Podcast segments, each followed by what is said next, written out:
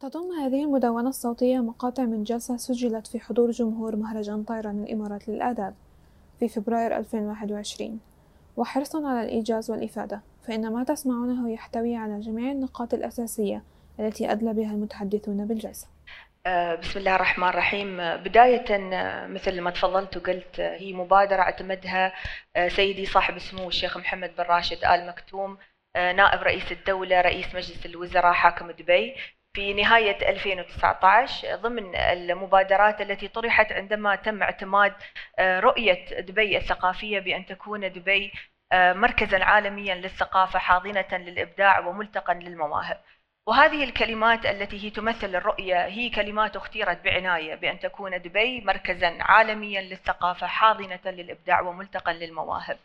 وتأتي هذه المبادرة من حرص إمارة دبي والإمارات بشكل عام على استقطاب وتمكين وإبقاء والحفاظ على المواهب والمبدعين في الدولة، لأن الإمارة وأيضاً القيادة مؤمنة بالدور الجوهري الذي تلعبه هذه المواهب الخلاقة في خلق أو جعل دبي والإمارات وجهة عالمية تستقطب الموهوبين. وأيضاً ينسجم مع استراتيجية الإمارات لخلق مجتمع منسجم ومستدام. بتسألني كيف هذا الموضوع؟ فإذا أخذنا مثلا على سبيل المثال، خلينا ناخذ مصمم معماري. المصمم المعماري لما أنت تحتفظ فيه وتعطيه الإقامة الذهبية اللي هي عبارة عن تأشيرة ذهبية أو تأشيرة أو فيزا ثقافية ل10 سنوات، هني أنت أول شيء تأمن له الاستقرار.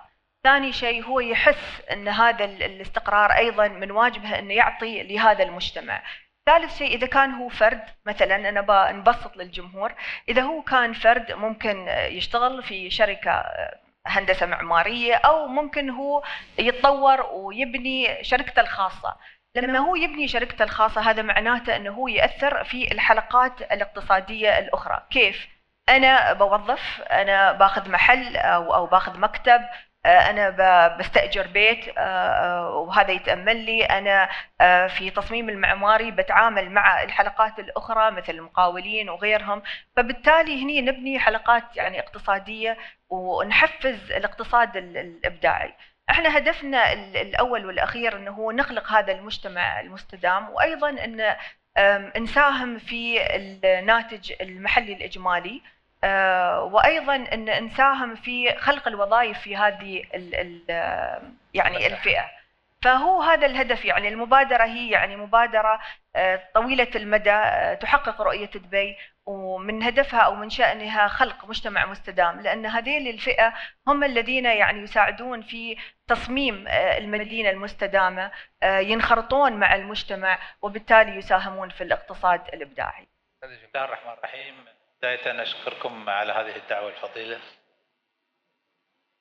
أصحاب السعادة الحضور الكرام، السلام عليكم ورحمة الله وبركاته.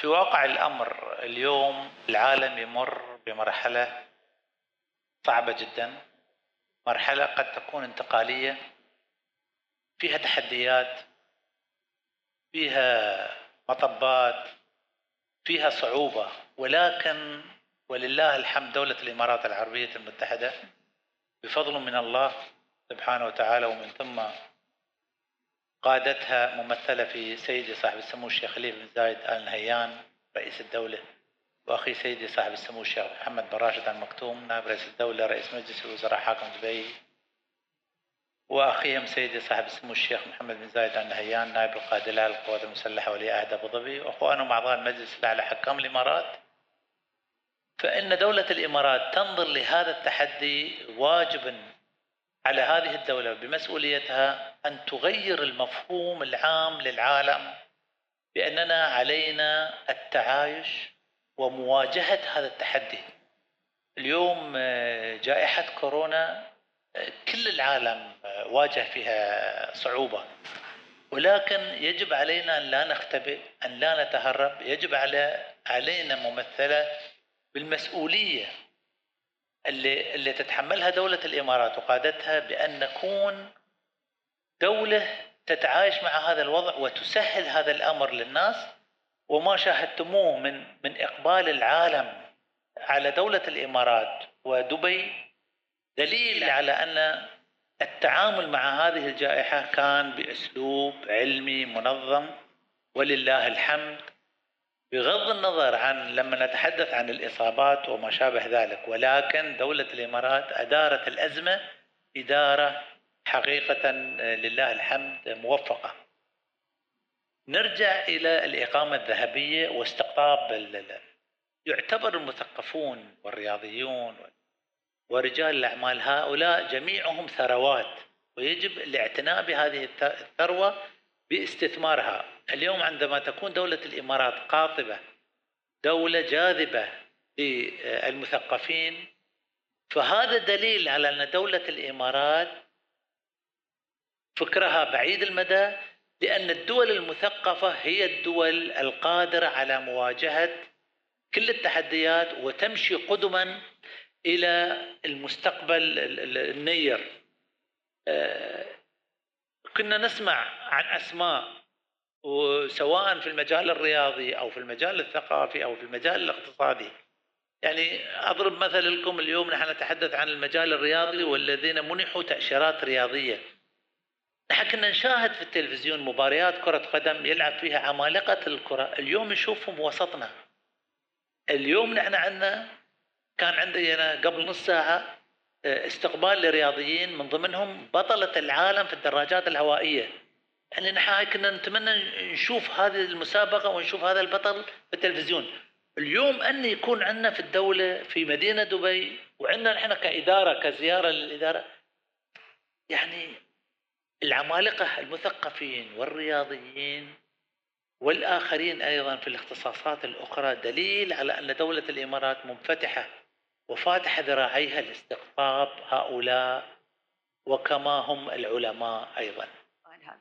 فأولا نحن قبل لا نطلق المبادرة قمنا بدراسات يعني معيارية ومقارنات للمعيارية اللي موجودة عالميا، ووجدنا أن بعض الدول تقدم هاي التأشيرات الثقافية، ولكن لما دخلنا فيها مثلا لما نظرنا في اليابان، اليابان عندهم تأشيرة قصيرة المدى أعتقد تستمر إلى 18 شهرا، تركز على الفعاليات الثقافية يسمونها الكالتشرال اكتيفيتيز فيزا. هاي الفعاليات الثقافية تسمح للحاصل على هذه التأشيرة قصيرة المدى بأنه يسوي زيارة، يدرس أو يسوي مثلا تدريب في الثقافة، فجدا يعني متخصصة وجدا قصيرة المدى. لما نظرنا في تجربة ألمانيا عندها اللي هي الفيزا اللي تطلقها بعد قصيرة المدى للثقافة، مهتمة بالفعاليات أيضا، إذا في فعالية، إذا في تصوير، إذا عندهم إخراج إلى آخره، أيضا تستمر ل3 أشهر بالكثير أو حتى أقصر.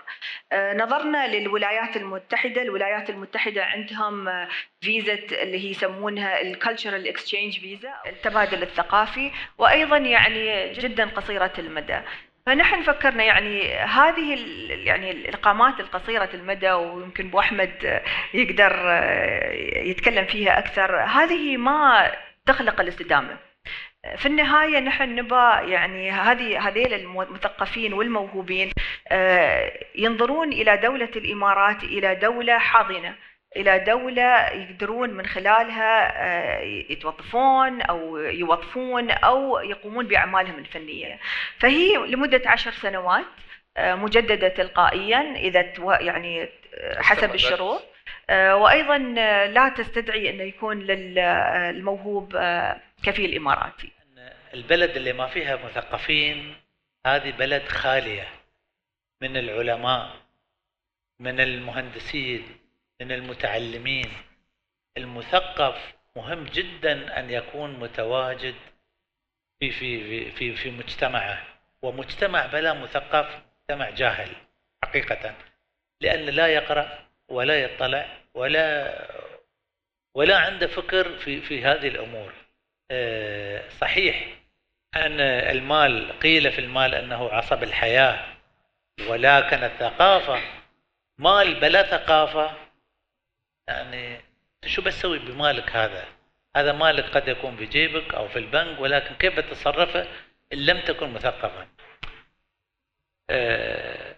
أعتقد الدول اللي نسبة المثقفين فيها مرتفعة بتلاحظ هذه الدول فيها نظام، فيها نظافة، فيها حياة، سيستم الحياة فيها غير عن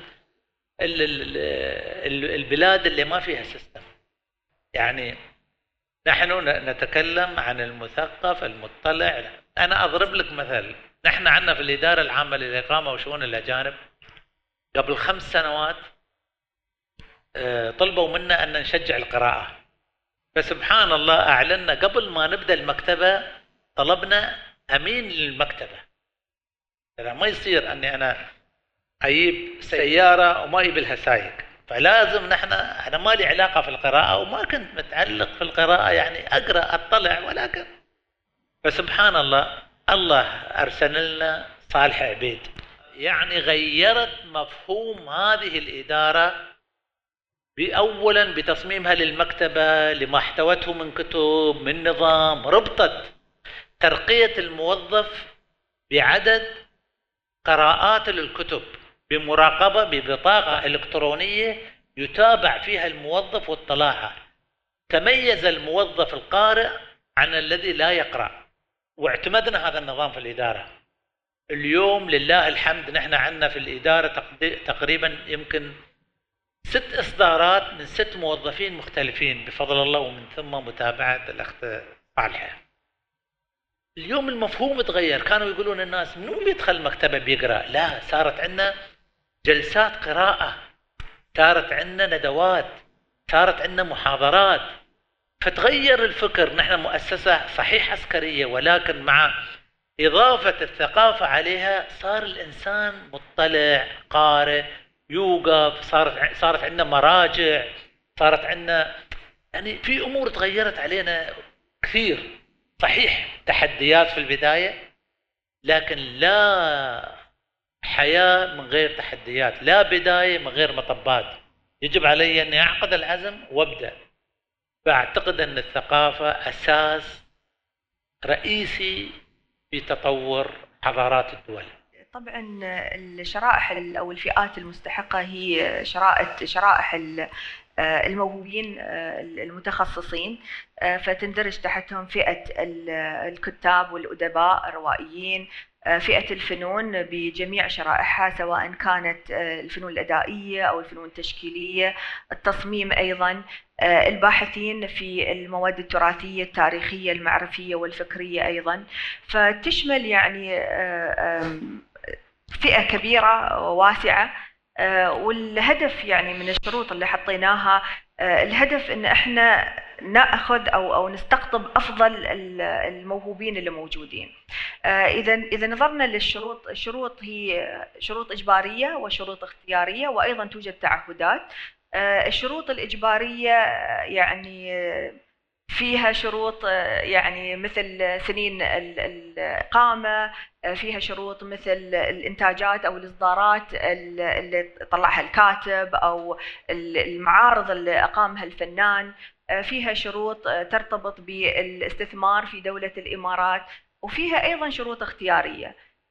فيها شروط اختيارية وفيها تعهدات مثل 36 ساعة من وقتي أنا أهديه لمجتمع دولة الإمارات، سواء كان أن أنا أحضر، أعطي من وقتي كوقف، كمتطوع، أعلم، أصدر، أساعد.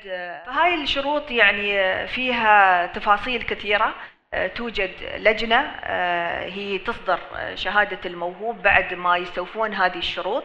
بعد ما يستوفون هذه الشروط نحن كهيئة الثقافة نصدر الشهادة، وبالتالي هم يأخذون هاي الشهادة وبمكانهم يكملون الإجراءات مع إقامة دبي في أي من مكاتبهم المعتمدة، ومن ثم تصدر الإقامة الذهبية. نحن جهة تنفيذية، أنا ما بفتي في المثقفين، ولكن أنا اللي أقدر أني أأكد على صحة المعلومة أن بعد ما يجينا الكتاب من هيئة الثقافة، لأن هي الجهة المسؤولة، ونحن في فريق عمل مشترك بيننا وبينهم، ولكن في بعض الأحيان ينتابنا شك في بعض الأسماء، فأكيد أنا أرجع لبعض من أصحاب الخبرة في الثقافة وأسألهم بطريق غير مباشر، تعرف فلان بن فلان؟ نعم، هذا أديب، هذا كاتب، هذا. إذا أنا هني ليطمئن القلب فقط.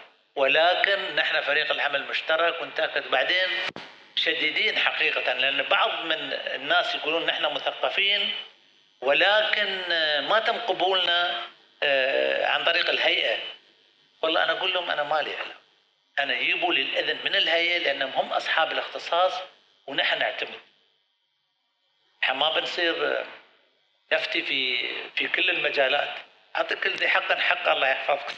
نحن في تقريبا في 2020 جتنا طلبات تقريبا فوق ال 220 طلب للترشيح للإقامة الذهبية أو فيزا الثقافية، من ال 220 طلب يمكن 124 طلب تم ترشيحهم مستوفية للاشتراطات، تم ترشيحهم وتم إصدار تقريبا 69 فيزا ثقافية وتقريبا 59 فيزا قيد الإنجاز مع الإقامة. هل يوجد توسع؟ أكيد يوجد توسع، ولكن مثل ما تفضلوا قال أخونا أبو أحمد، جدا مهم ان احنا نتاكد ان هم هذيل فعلا الثروه او النخبه من الموهوبين والمبدعين الذين فعلا دوله الامارات تريد ان تبقي عليهم وتحافظ عليهم. فاحنا شويه شديدين في المعايير والشروط، نتمنى ان نقدر نتوسع، ولكن كلها تعتمد على الطلبات والترشيحات اللي تجينا، وهل يستوفون هذه الشروط وهل لهم فعلا انجاز في دولة الامارات وفي المساهمة في يعني خلق هذا المجتمع المستدام. فهاي الطريقة احنا ننظر لها. اذا نحن اليوم في دولة الامارات فكرة الاقامة الذهبية هذه حقيقة فكرة ممتازة. أنت ما الذي تبحث عنه عن المقيم في الدولة اللي أنت مقيم فيها؟ أنت تتمنى أن يكون أفضل المقيمين موجودين عندك. ونحن لله الحمد دولة الإمارات حقيقة لما طرحت مشروع الإقامة الذهبية حطت العلماء المميزين المثقفين، فهذه أنت تنتقي يعني أفضل من في العالم وتجيبهم للمعيشة في في في دولة الإمارات. تصور أنت هذه المجموعة بأعدادها جت وعاشت، فتنتشر ما بين الثقافة، بيرتفع المستوى الرياضي، المفهوم العلمي بيتغير علينا المفهوم العلمي، الناس بتفكر. نحن نتمنى لكل شخص موجود حول العالم تنطبق عليه شروط الإقامة الذهبية يتفضل ويزور دولة الإمارات العربية المتحدة، وكل من في اختصاصه نحن بنقدم له المساعدة إذا كان تنطبق عليه الشروط. أضيف، نحن نعطي يعني مش بس ننظر للأفراد، أيضا ننظر للشركات الصغيرة، رواد الأعمال اللي هم عندهم أصلا شركات ثقافية، فحتى هذيلا ننظر لهم مش فقط كمثقفين وموهوبين، ولكن أيضا كشركات ممكن تبى تستثمر في دبي وتستثمر في الإمارات، فحتى هذيلا لهم شروط ومعايير خاصة. أول شيء خلينا نتخيل مدينة ما فيها بنية تحتية ثقافية، خلينا نتخيل مدينة من غير مكتبات، من غير مسارح، من غير أوبرا، من غير سينما، من غير دور نشر إلى آخره. إذا في مدينة لا توجد فيها كل هذه البنية التحتية، أنا أعطيت إقامة ذهبية، هل سيستفيد هذا الشخص أو الموهوب؟ لن يستفيد. دبي الحمد لله والإمارات بشكل عام عندها بنية ثقافية أو بنية تحتية ثقافية جدا قوية. عندنا المكتبات، عندنا المسارح، عندنا الأوبرا، عندنا دور السينما، عندنا قطاع الناشرين، عندنا فوق هذا عندنا الفعاليات الثقافية. هاي الفعالية نفسها اللي هي مهرجان الإمارات، طرال الإمارات للآداب، مهرجان عالمي يستقطب كل الأدباء والروائيين والفنانين والثقافيين. مهرجان أو خلينا نقول فعالية آرت دبي نفس الشيء، هو يعني على مستوى عالمي. فإحنا اليوم أول شيء نقدمه أن نقدم لهم التسهيلات هاي، قدم لهم المشاركة أو النفاذ إلى هذه الفعاليات العالمية عشان هم يقدرون يعطون من يعني مواهبهم أو يرجعون للمجتمع إلى آخره. أيضا لو ننظر للفعاليات الثقافية التي تقام في دبي، يعني تقريبا عندنا أكثر عن 2300 فعالية ثقافية مرخصة سنويا، فهذه أصلا تعطيهم قاعدة أنهم يستفيدون منها، يشاركون فيها، يتوظفون فيها أو يتطوعون فيها إلى آخره. فالمميزات كثيرة، ولكن الأهم من ذلك أن دبي والإمارات عندها قاعدة ثقافية قوية وغنية تؤهل أو تمكن الموهوب والمبدع أن يستفيد منها وأيضا يعطي من خلالها. كل دولة تسوق لنفسها بطريقتها. أنت يجب عليك أن نحن اليوم ترى عمرنا نحن ما وصلنا ل50 عام في دولة، فواجب على العالم أن يعرف. اليوم نحن بعض الزوار يجونا يتفاجئون بأول مرة زيارة، رغم أن زوار يجونا من بعض الدول العربية ما يتوقعون، يعني يسمعون ويعتقدون أن مبالغة عن دولة الإمارات ومدينة كدبي أن المعيشة فيها بالطريقة هاي. يعني دول قريبة، يعني أضرب لك مثل بعض حتى من لبنان، يعني يسمعون ويحشونهم بمعلومات قد تكون غير صحيحة. لما يجي ويشوف أنت شو عندك اليوم، رجل الأعمال عنده علاقات مع العالم أجمع، مع رجال أعمال، فهذا بينقل صورة جميلة عن أسلوب الحياة اللي عاشه هني، وأسلوب الخدمات ومستوى الخدمات والمستوى المعيشي. المثقف لما يكون أصدقاء منهم مثقفين، فبينقل أيضا وضعه في دولة الإمارات. الأطباء الاستشاريين، شركات المستشفيات هذه اللي اليوم في الدولة ولله الحمد، كل من في اختصاصه بينقل تجربته المعيشية في دولة الإمارات لزملائه في نفس المجال، وهذا أكيد بينعكس على الآخرين وبيونوا بيعيشون، وبتصير عندنا استمرارية الحياة في دولة الإمارات ودبي، وبصير تتجدد وبصير، والأجيال المتلاحقة من جيل الشباب بيونوا بيشوفون هذه الدولة، بيسمعون عنها، بيقرون عنها. أكيد أنهم أعتقد أنها فرصة طيبة تسويقية رائعة وبدون تكلفة مادية. أصلا عندنا تعهدات، فالتعهدات هاي أن أول شيء ندرجهم ضمن قاعدة البيانات عندنا، عشان إذا عندنا أي فعالية، إذا عندنا أي تطوع، جتنا جامعات تبحث عن متحدثين، عندنا الورش مثلا التخصصية. اليوم نحن مقبلين تحويل مكتبات دبي العامة إلى مدارس حياة. ما معناته مدارس حياة؟ أن نحولها إلى مراكز ثقافية متكاملة. هاي المراكز الثقافية المتكاملة توفر للمجتمع ورش، توفر للمجتمع حصص تخصصية، توفر لهم نوادي إلى آخره. عشان نحن نطلق هذه البرامج في هذه المراكز الثقافية في المستقبل، أكيد بنحتاج أن احنا نعتمد على هذيل الموهوبين والثقافيين. لازم نعتمد عليهم من ناحية أن هل هم يقدرون يوفروا لنا هذه الدورات التدريبية. اليوم المراكز الثقافية لا تقتصر على فقط القراء، المراكز الثقافية بتوفر ورش ودورات وتدريب لكل فئات المجتمع، الأم الغير عاملة، الأم العاملة، الموظف المتقاعد، طلبة المدارس، يعني نقدر نستقبل الجميع. وكل هذيل بحاجة اللي نضع لهم يعني استراتيجية متكاملة للبرمجيات على مدار السنة.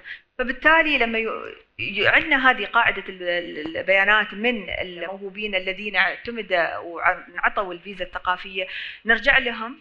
وأصلا يعني هم يعني وقعوا معانا أن يعطونا 36 ساعة في السنة من وقتهم. هذه إقامة سميت ذهبية لأنها هي إقامة دائمة، ولكن فترة ال10 سنوات الإنسان يمر بمتغيرات، بتصرفات، بسلوكيات، بأمور كثيرة. فال10 سنوات تذكير لهذا الإنسان أنك تراك أنت في دولة الإمارات العربية المتحدة، وأنك أنت يعني هاي ال10 سنوات مراحل من مراحل الإقامة الدائمة، فهي حقيقة دائمة ومستمرة، ونتمنى لكل من حصل عليها أن يعيش ويستقر في دولة الإمارات. أشيد بمنظمين البرنامج أن يضعوا هذه الجلسة في الافتتاح، لأن ما يتحدثون عنه هو امتداد جغرافي للإمارات حين تستقطب العقول المبدعة سواء كانت عربية أو غير عربية. لي مداخلة والآخر سؤال.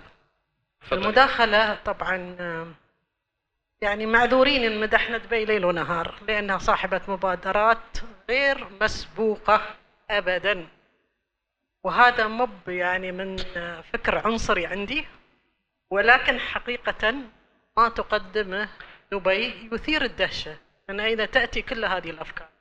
ودبي هذه الإمارة الصغيرة استطاعت أن تحرك الوطن العربي بأكمله فيما يتعلق على الأقل بالبنية التحتية. الكل الآن يتسابق لأن يكون شبيها بدبي في كل بناها التحتي.